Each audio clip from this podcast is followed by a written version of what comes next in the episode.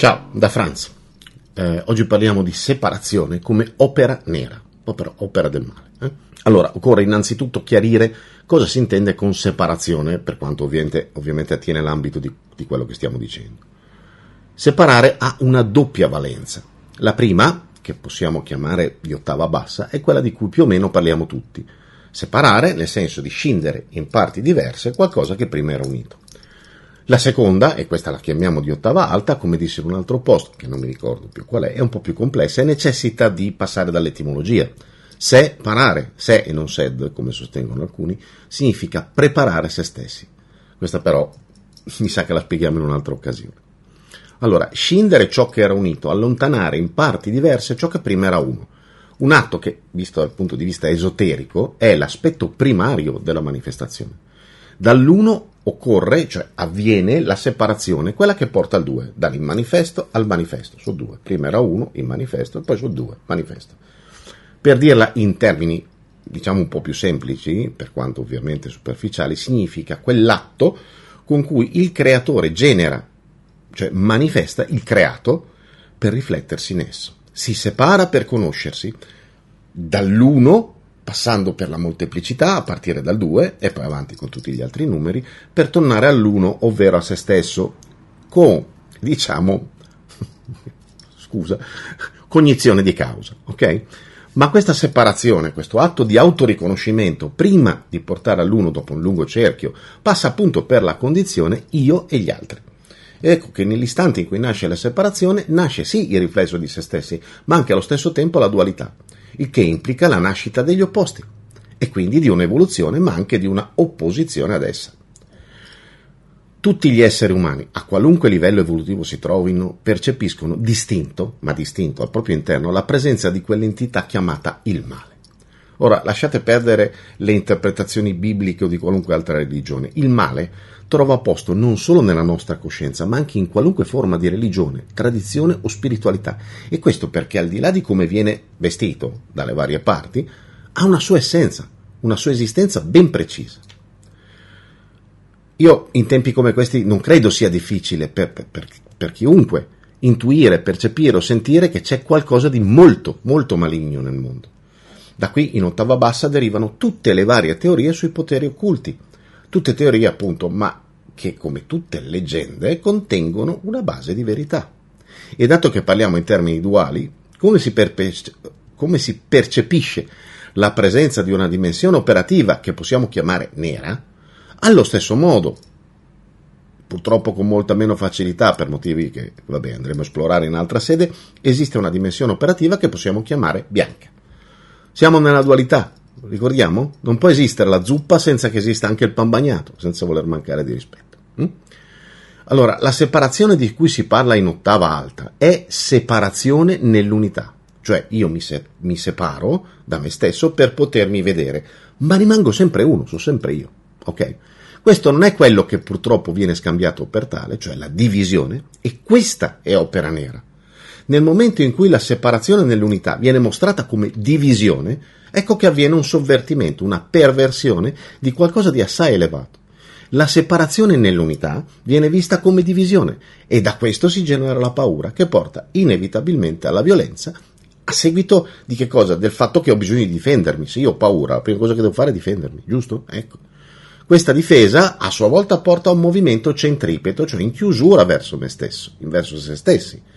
Una volta in più, questo, questo movimento in chiusura è contrapposto a quel movimento centrifugo che è invece una caratteristica chiave evolutiva. Cioè il centripeto, la chiusura, la paura portano all'incapacità di vedere l'amore, che invece porta dritto come una freccia in direzione dell'unità. E in opposizione all'amore sempre più verso la paura, la chiusura in un circolo vizioso che è sempre più stretto e che risulta alla fine in quella che credo chiunque possa facilmente capire sia rappresentabile come una spirale centripeta. Ora, non ci avete capito un granché, lo so, sappiate che è più che normale. Alla fin fine vi sto esponendo un'estrema sintesi del tutto superficiale di concetti che se tradotti in parole, ancorché questo fosse davvero fattibile, hanno riempito e riempiono tuttora decine di libri, trattati, manuali e testi esoterici, per non parlare degli anni che occorrono anche solo per scalfirne il significato. Ma questo davvero non è influente. Quello che conta è un, conce- un, un concetto finale, importante al punto da essere imprescindibile. La separazione, per come viene intesa comunemente, è la via più diretta verso il male. Incidentalmente l'inganno di mostrare la separazione come divisione è a sua volta lo strumento primario del male. Eh, nell'ultimo capitolo della saga di Guerre Stellari, per intenderci, l'ascesa di Skywalker, c'è una frase che riassume perfettamente quello che abbiamo detto finora. Vincono facendoti credere di essere solo. Fa molto strano pensare che anche in un film di, scien- di, fantascienza sia possibile trovare insegnamenti così profondi, eppure è esattamente quello che è accaduto e che accade, a prescindere da quanto fossero consapevoli gli autori dei testi. Ora, tornando al nostro argomento, cioè la separazione come opera nera, occorre rendersi conto di quanto sia importante non soccombere ad essa e anche di quanto le sue cause, o meglio i suoi promotori, non siano affatto quelli che potremmo pensare di individu- poter individuare di primo, così, a primo occhio. Eh? In riferimento infatti a quanto dirò di seguito, non pensate di poter identificare in personaggi conosciuti l'origine del male, perché quell'origine non si trova neppure all'interno di quella dimensione operativa di cui ho parlato prima. Cioè l'origine è ancora più lontana e nascosta. I personaggi che eventualmente si può pensare di identificare, se lo sono, sono degli esecutori, principalmente in modo del tutto inconsapevole, cioè sono convinti di operare per il bene. Continuiamo ripetendo, la separazione è lo strumento principale del male, quantomeno su questo oscuro pianeta, e va prima capita, poi compresa, allo scopo di evitarla, col fine ultimo di allontanarsi dalla paura per ritornare all'amore.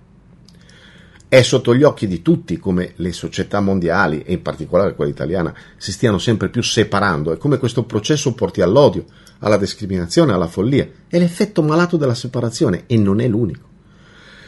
Al di là di quella sempre attuale efficacia strategica riassumibile col vecchio detto di fide e timpera, peraltro di estrema pertinenza in questo momento, il problema è la mancanza di evoluzione, o meglio, l'involuzione che consegue a quella strategia, divide e timpera. Dobbiamo renderci consapevoli, comprendere quello che sta accadendo e imparare a stare sempre più alla, alla larga da tutti quegli atti, pensieri ed emozioni che si muovono verso la separazione. Il che non significa evitare conflitto, se serve, ma imparare a non generarlo. Se nessuno lo genera, non c'è bisogno di difendersi, ne spa?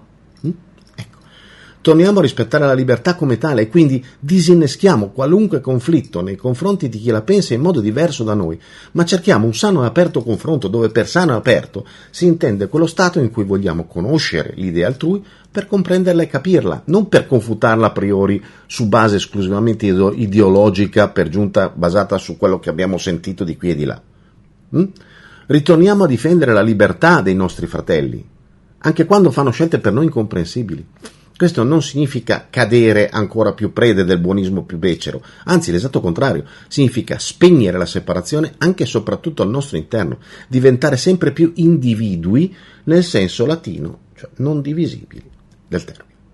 Dobbiamo tornare a difendere la libertà, ma non solo la nostra, anche quella dei nostri fratelli. È la seconda volta che dico fratello, fratelli, parlo, uso questo termine, intendasi tutti gli altri oltre che noi, ok?